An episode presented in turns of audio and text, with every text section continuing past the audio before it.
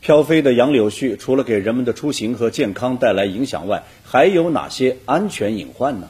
近日，在安徽颍上县，消防部门接到报警称，辖区内一公园的草地着火，消防人员迅速赶往现场。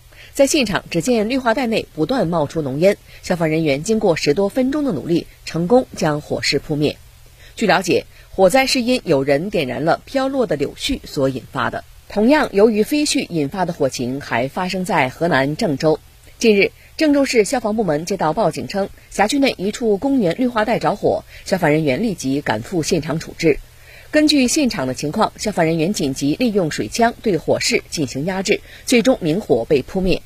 消防部门提醒大家，千万不要因为好奇点燃柳絮、杨絮，如引起火灾，需要承担相应责任。